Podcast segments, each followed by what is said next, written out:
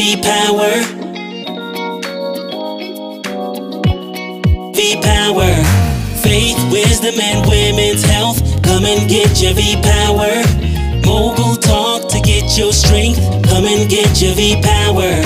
Faith, wisdom, and women's health. Come and get your V Power. Mogul talk to get your strength. Come and get your V Power.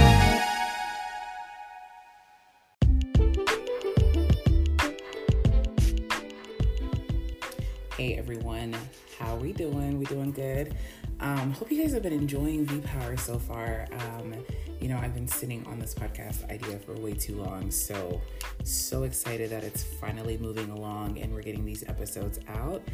Um, we took a little mini break. You know, I think what is it called, like the mid-season break? You know, on your favorite TV shows, how there's like you know, kind of like a se- season finale before the season finale, like a mid season finale. well, anyway, we're going to pick up the pace, and I got some exciting interviews and some throwback episodes. Y'all, I did a lot of great talks. Um, you know, on our Instagram page for the practice, and I spoke with a lot of great providers, and I feel like we just need to run it back. So there's going to be some exciting episodes that we're going to be running back. So stay tuned. If you haven't already shared this podcast with a friend, what are you even doing, sis? Like, make sure you are sharing this on your stories on Instagram, you know, in your group chats, because I think these next few episodes that we're going to put out to round up season one are going to be amazing. I'm just saying, I learned a lot. I was enthused. so um, make sure that you guys stay tuned, okay?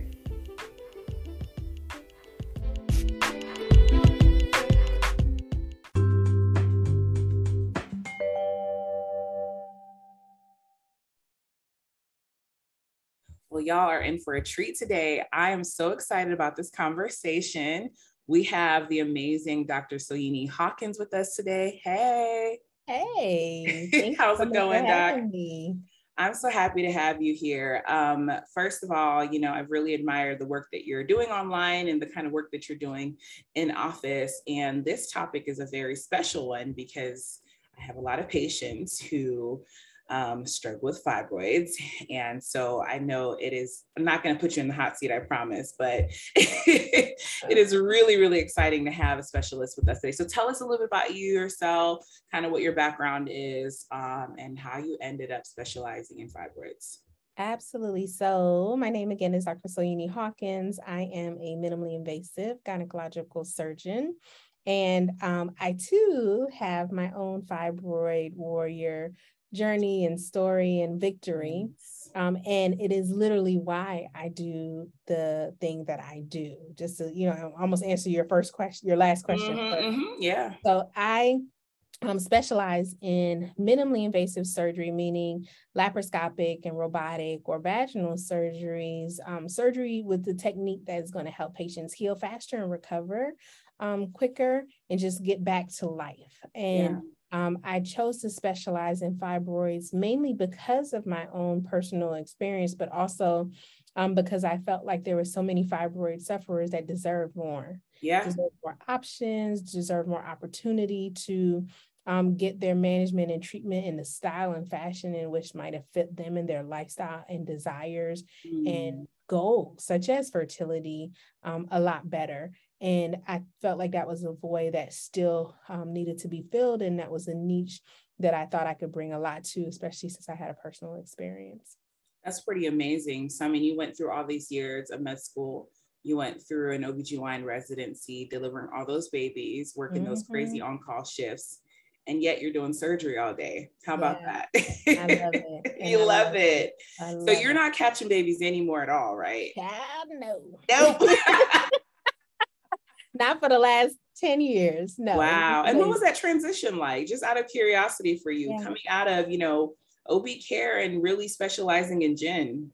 So I did a fellowship, um, nice. essentially meaning that I chose another two years of being a student. And during those two year period of time, I did nothing but operate.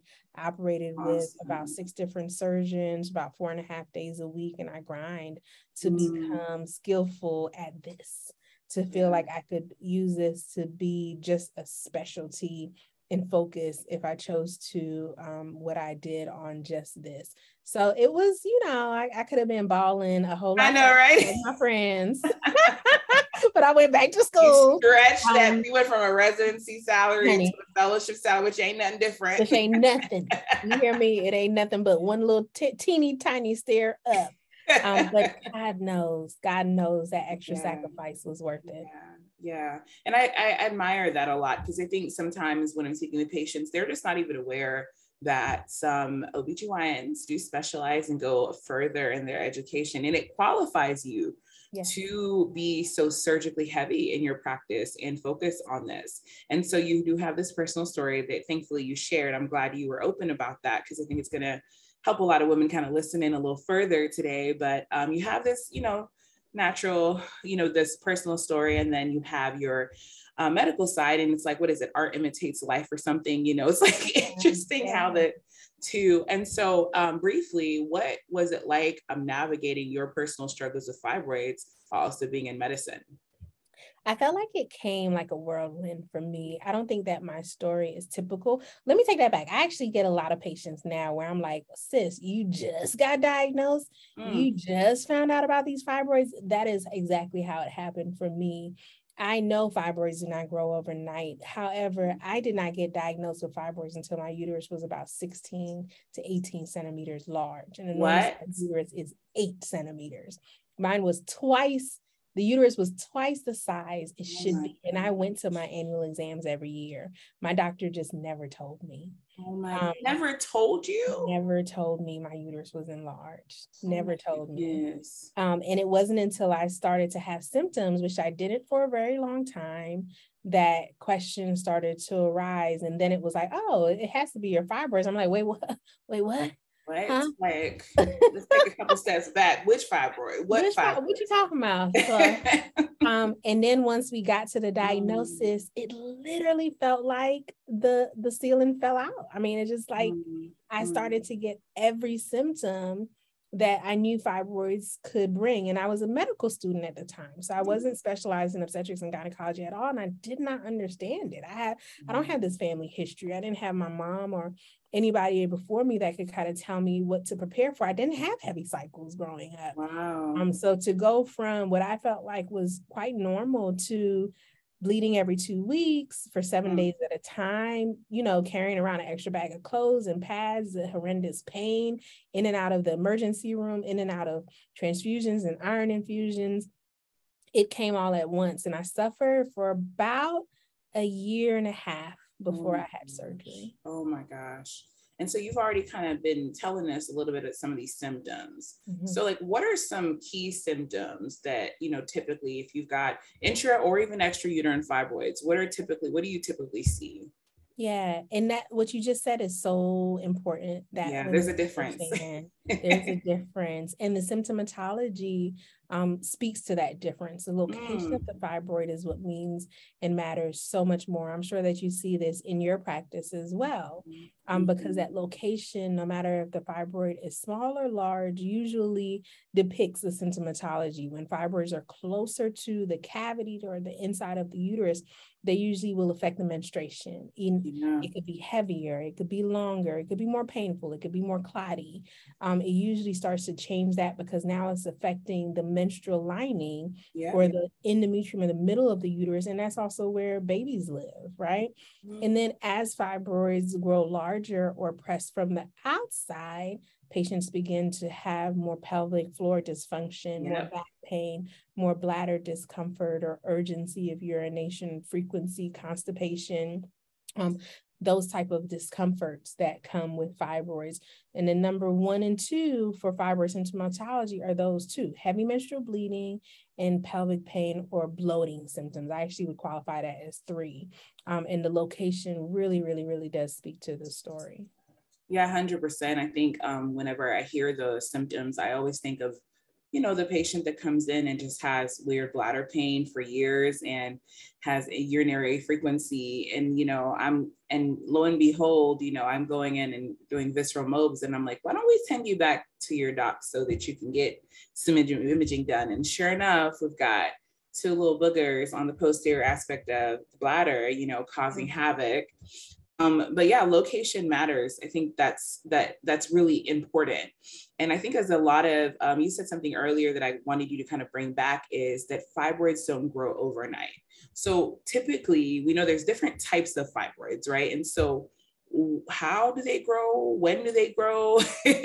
how quickly can they grow? Sure. So fibroids, in its most strictest of definition, is a tumor that grows from the muscle of the uterus. The uterus is a muscle; it's made up right. of smooth muscle tissue, and it starts from literally one cell. So that is why there are so many women with fibroids. Seventy percent of women, eighty percent of Black women, because all you have to do is have a uterus and have the hormones that'll stimulate these little bitty wow. monsters to grow. As it grows um, it can grow, you know, in different locations and based depending on the blood supply and nutrition that it's getting, like estrogen that we make naturally from our ovaries and estrogen that we put into our body that can sometimes even determine the rate of which it grows. Some people wow. have fibers and they're small and they're small forever.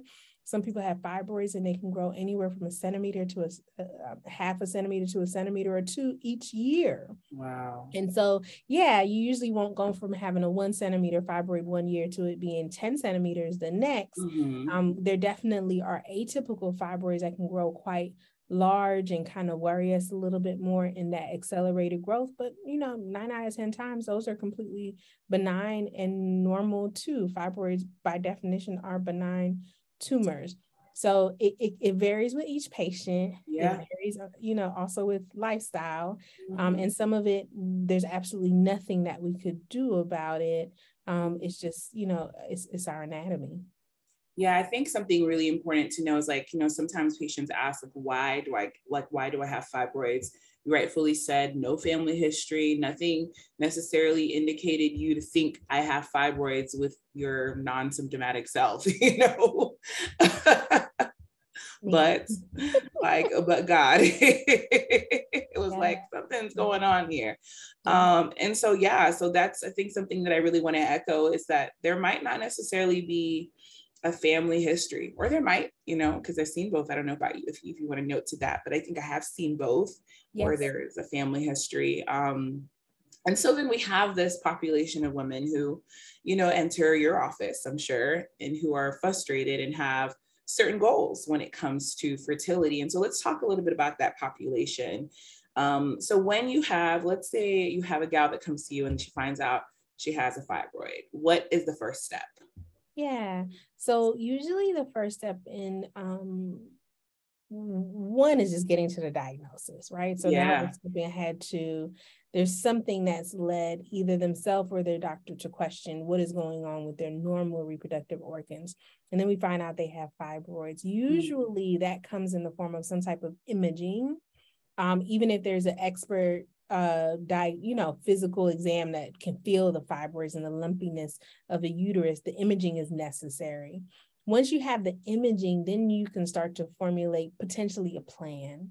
Yeah. and that plan should be centered around not just the anatomy but the symptomatology and the goals of the patient which brings us right to your initial point.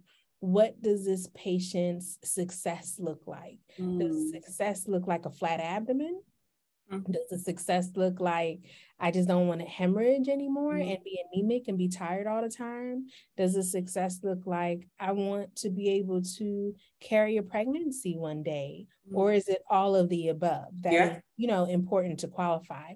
Once we get that, the, the actual anatomy, the symptoms, and the goals of the patient, then we can start to formulate and discuss maybe a plan of action or some type of treatment course. And sometimes that's to do nothing. Sometimes it's just to keep an eye on things and watch um, because symptomatology also could be vague and not that bothersome, not bothersome enough for me to need or desire surgery right. or intervention. But that knowledge is power and it's knowing so it's there and keeping an eye on it is essential. Yeah, so you already hinted to the fact that not everyone who has a fibroid needs surgery, right? Mm-hmm. I think sometimes when people hear fibroids, the first thing they think about is like, I'm going to lose my womb, or I'm going to lose my uterus. Like, mm-hmm. I don't want to, I don't even want to visit this path. But there's a, so how many would, would you say, if you give it a percentage, um, especially in your practice, would you say really end up going down the surgical route? Yeah. Um, everyone in my practice. That's the only reason they come to see me. That's true. That's Literally. true. You're a specialist. That's Literally. true. Every if you come in and you you need surgery. That's so real. That's so real. They ask you that when you call in. Um yeah. what kind of surgery can Dr. Hawkins help you? No, I'm just playing. But no, oh my, it's my my my practice is geared towards that, right? yeah. very intentionally, right? Mm. Um, However, if you were to read literature and just, you know, from different resources, the percentage of patients with fibroids is about 70 to 80%. The percentage of patients that are symptomatic from their fibroids is anywhere from 40 to 60%, depending on the source. The patients that are symptomatic and seek medical intervention could be as low as 20 to 30. Crazy. I came across that those stats one. It is insane. Even the 40% screwed me up when I found out, mm-hmm. you know, that, oh, well, like not everyone who has fibroids one has symptoms. And then so many people don't even access care.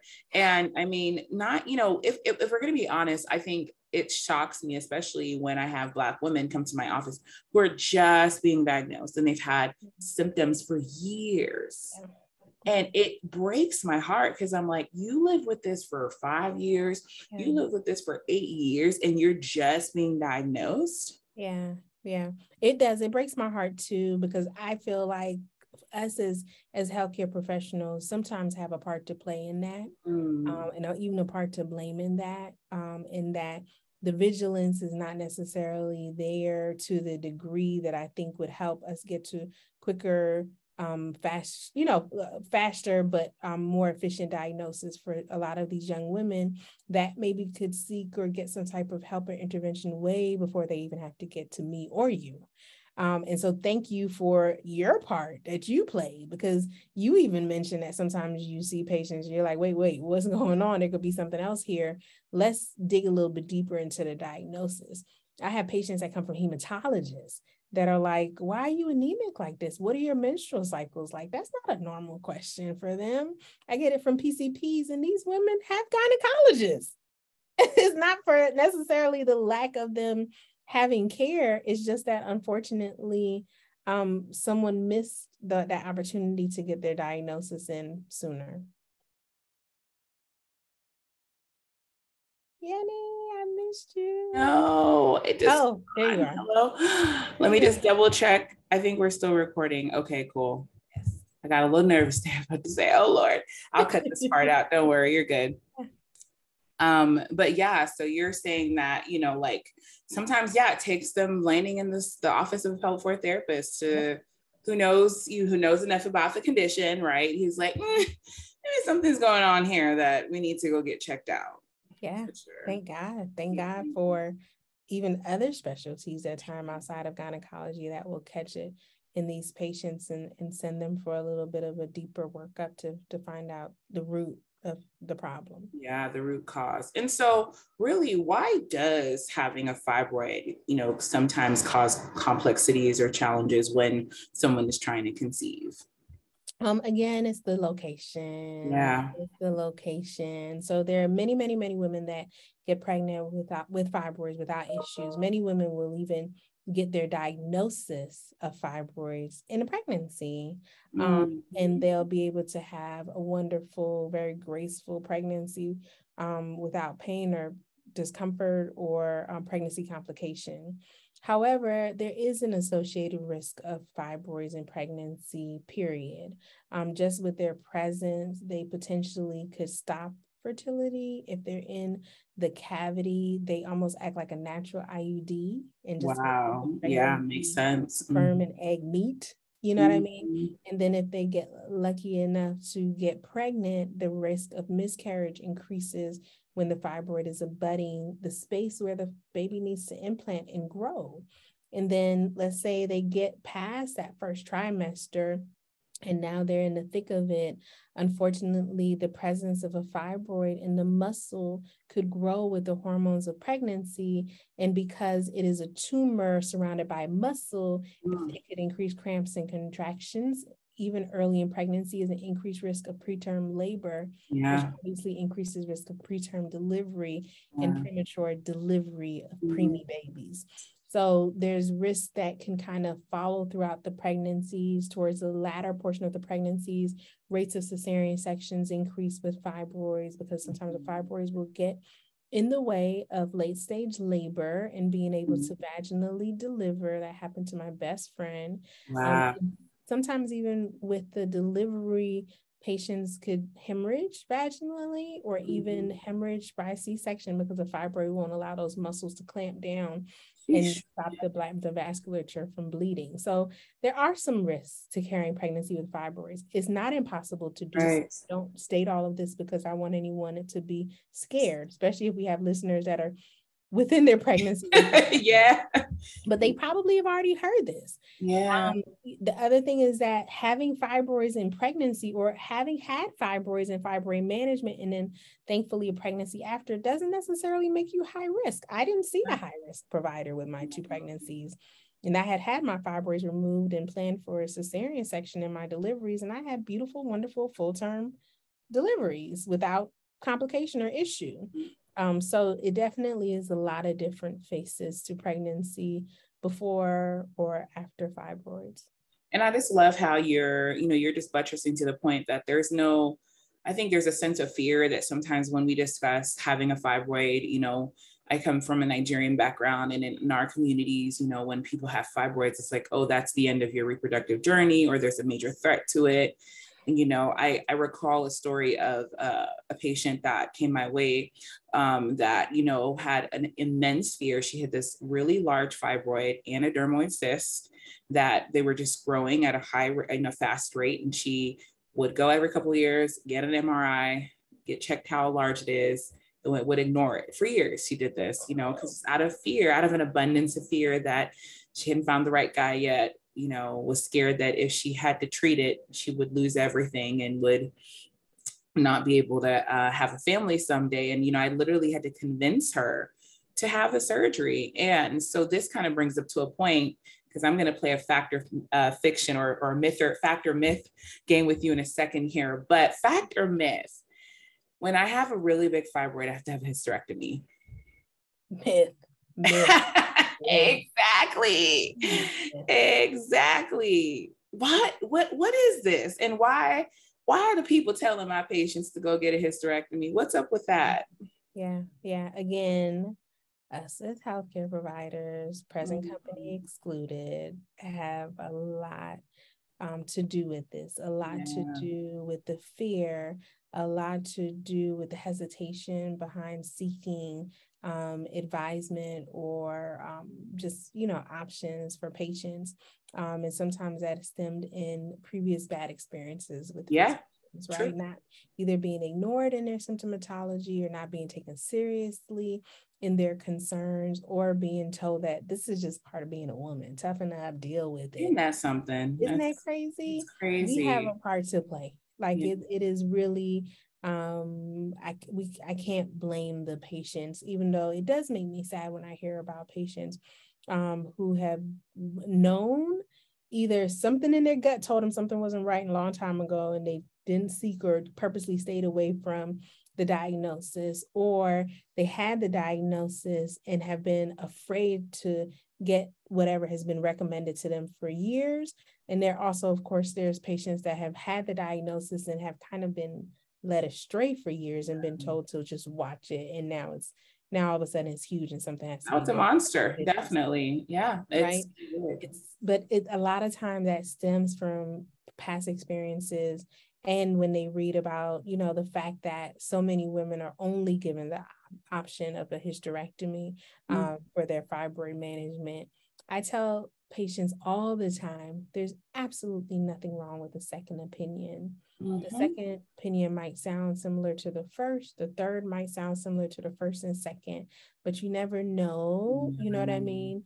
Um, the the difference in in what if you will encounter someone, especially if you can seek out a subspecialist like like myself. There's usually one in every metropolitan area. Yeah. Can say, okay, no, hysterectomy is not your only option. We got A, B, C, D, and E. Yeah even if the conclusion at the end of the discussion when you weigh the pros and cons is that a hysterectomy is your best option yeah you at least need to know about a b c and d and why it works or won't work for you and your goals But you know, it's it's unfortunate because a lot of women don't get that opportunity early enough to really have a plethora of options. There's so much out there that can be done for fibroids now. And I think also, I think there's just this sense of a lack of autonomy when it comes to dealing with a medical condition, right? It's like once I have this condition, I no longer have autonomy to speak about what I'd like, or now mm-hmm. I'm just dealt with what's the best practice or what should I do, right?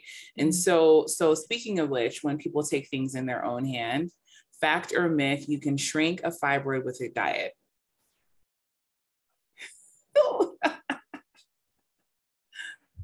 myth. What? You, myth because you usually can control the symptoms related to fibroids with your mm-hmm. diet. It is extremely difficult to actually shrink a fibroid. yeah. but you can control your symptomatology and you can potentially limit the growth. And the reason I say it like this is because there are individuals out there that are going to do everything right from a textbook standpoint. Right. They're going to go raw, they're going to go vegan, they're going to eat from the earth, they're going to grow a garden in their backyard with no pesticides and no no fertilizer and mm-hmm. be like the most get rid of all the sugar, everything. Get yeah. rid of everything, be gluten free, dairy free, you know, they're going to be perfect from a nutritional standpoint, right? They're going to be limited in their stress. They're going to be great on their vitamin D levels. They're going to do everything right. And their fibroid is still going to grow. Yeah. Yeah. Right. So I don't think it's fair necessarily for us to, because I also think that's a part of the problem in, in patients that I have seen yeah. that have been like, okay, yeah, someone told me four years ago to get a myomectomy, but I just I was like I, I just needed to be completely naturopathic, holistic, mm-hmm. change everything about myself. And their fibroids have grown for yeah. four or five years. Yeah. And now where four or five years ago, I'm Dr. Hawkins probably could have done this laparoscopically. Now I'm like had a UFE or something, you know, just something really minimally invasive. And now now I'm like, I gotta cut you open. Yeah. So it's um it's a cautionary tale. I do yeah. encourage my patients to change lifestyle to help with their symptomatology and maybe even stagnate the growth of their fibroids. But for the most part, what it is today is what we're dealing with. Like your size of your fibroids and where they are um, location wise and anatomy wise is what it is. Um, but we certainly could, you know, for the future potentially help cut down on the rate of growth and absolutely help a lot of times with symptomatology. Patients get great relief from the heaviness of their flow, the crampiness of their flow, the clots, the back pain, the urinary urgency frequency, all of those other kind of conglomerate of mm-hmm. symptoms when they change some things about their lifestyle. That definitely can be affected. Yeah. Size, I know. And and I, I feel some type of way too when I see, you know, folks online, they're selling all these courses and all these books. Thousands of dollars to shrink. Spend so, much, they invest so much, right? They have thousands. like health coaches and nutritionists and which I, I believe in. Yes. to manage the it. right, right, reason to manage it and yeah. to manage your symptoms because to be honest with you, what you're getting from a health coach and even from a nutritionist and even from herbalists and naturopaths is a better lifestyle, right? Like literally what will lower our cholesterol, improve our blood pressures, make our joints work better, take away, you know what I mean, aches and pains of aging because we get older every day, as my husband likes to remind me when I complain. You know what I mean? Like, so from a lifestyle perspective, I believe in that. Yeah, I, yeah. I, of course, you're going to be sleeping better. Of course, your cycles are going to be better. Yeah. Stress going, you know what I mean? All yeah. of that is going to be better. It's a, it's a, it's a win-win when it comes to that. Yeah. But baby, that, that five centimeter fibroid, it's still going to be still going to be five centimeters. five centimeters or more in a couple years if we just leave it yeah. And I think it's important that we're candid about this conversation and letting people know that, you know, I, I've not come across, I've searched and searched and I've not come any across any concrete evidence that tells us, you know, that a certain diet is going to shrink a fibroid. But I definitely know that, you know, with a great, with great diet and lifestyle, you can manage symptoms, like you say, you know, so, so, so important for us to distinguish it, y'all. If you're listening, please distinguish it and tell your girls in the group chat you know, to stop telling you to uh to drink alkaline water or or yeah. or sea moss your way to a smaller fibroid because yeah. it unfortunately isn't going to be the case. And so this last factor myth is something that I think is going to be really interesting. But um, can you start IVF if you have an intrauterine fibroid? Intra, so the locations are intra submucosal, mm-hmm. um, which I think it might be what you mean by intrauterine or intracavitary. Intracavitary or a pedunculated fibroid that's inside the uterus. Inside the cavity. Yes. So there's not an REI doctor in this good green earth that is going to put a baby inside of a cavity with a fibroid. Yep. And that's a fact, y'all. That's, that's a fact. fact. You can search high and low. Yeah. spend your whole paycheck. Yeah. Wait a minute. You can spend your whole year's worth of a paycheck mm-hmm, mm-hmm. trying to find one. You will not find any doctor that has any type of degree certification or credentials that's going to put a baby inside of a uterine cavity that is housed with a fibroid or a polyp for that matter. Yeah, yeah. They don't even do a polyps. They got cysts, polyps. They'll cancel whole cycle for cysts, you know. It's a big deal when yeah, you think about IVF. You're thinking about a whole embryo. Mm. You're thinking about an entire put together cells of, of sperm and egg. blastocyst at this point. Yeah. Yes, that that stakes are high. And so most REI physicians are going to require a, a near as perfect as possible cavity. And if a fibroid is there, um, they're going to want it removed. Now, if the fibroid is in the muscle or on the skin of the uterus or someplace that's away from the cavity, mm-hmm. there are a lot of REI doctors that will say that will do it alone. Let's let's rock and roll. Yes, yeah. which is fair. Which is fair.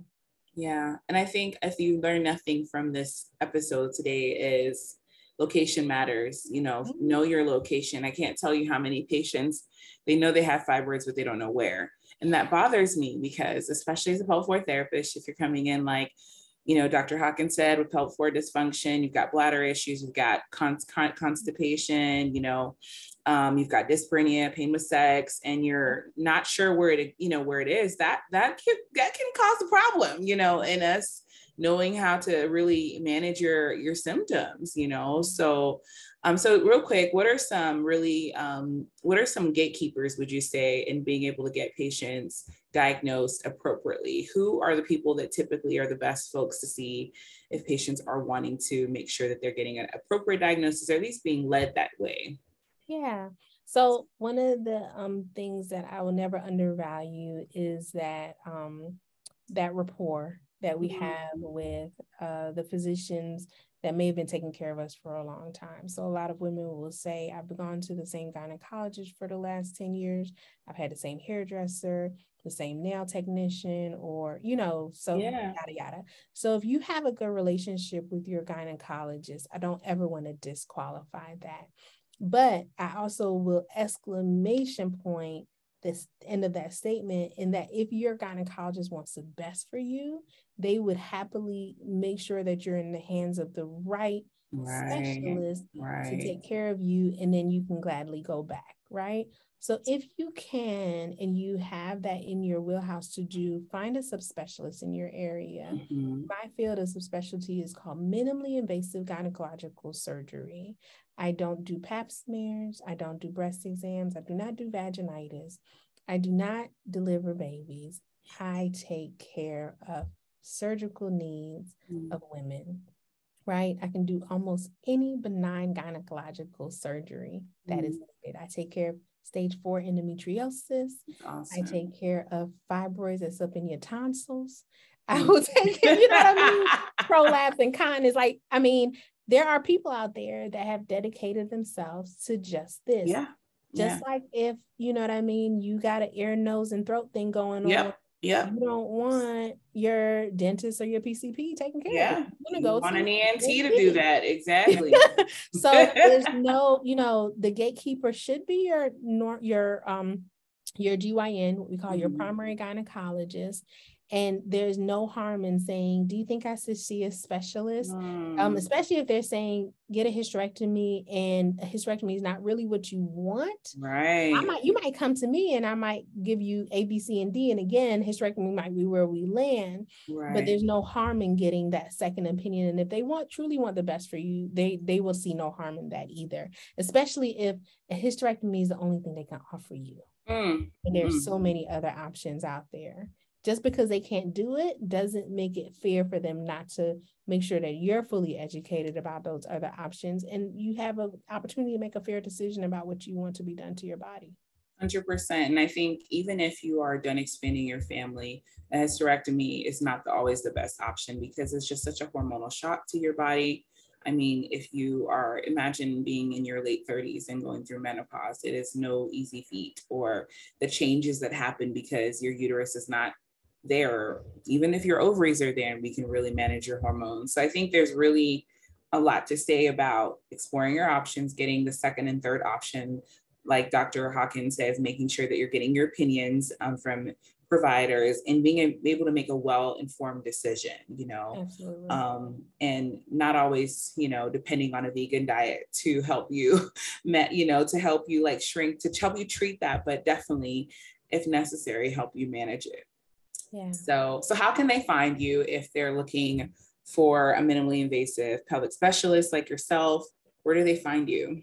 Yeah, so I am at um, Soyini Hawkins, MD, S O Y I N I Hawkins, MD on Instagram. Um, if you look that up on Twitter, you'll find me as well. And then the name of my practice is Fibroid and Pelvic Wellness Center of Georgia. That is a mouthful. So if you yeah getfibroidhelp.com. Nice. That will take you to my website. That's good. Um, so you can get in through that domain as well. Um, and I try, I could do better. I'm not as good as Dr. Yeni. I try to educate and put a lot of resources on my social media. She's downplaying y'all. She's pretty visible out there. Don't let her play you. God, I could do so much better. give me a nice millennial to help me out. I know, right? um, but get you, a, get you a Gen Z to plan out the socials.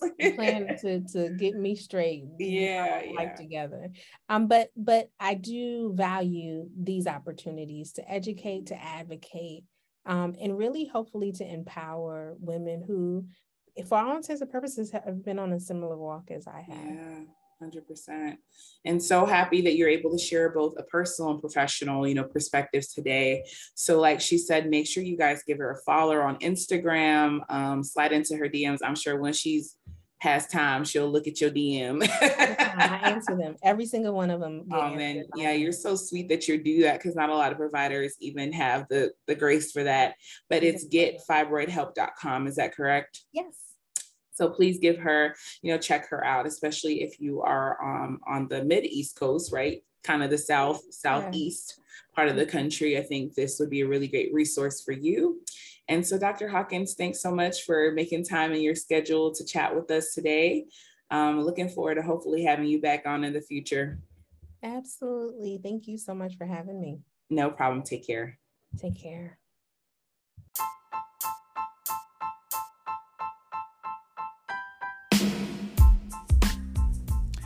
So I'm super excited that you listened in today. I hope you enjoyed today's episode. In order to get in contact with me, feel free to follow me on Instagram at TriggeredPT. We're also on TikTok now. Woohoo! Um, also, you can send an email directly to me at Dr. Yeni, that's D R Y E N I, at triggeredpt.com. Please note that everything discussed here is not to replace medical advice. Seek out a practitioner if you do have urgent needs. Thank you so much. See you guys next time.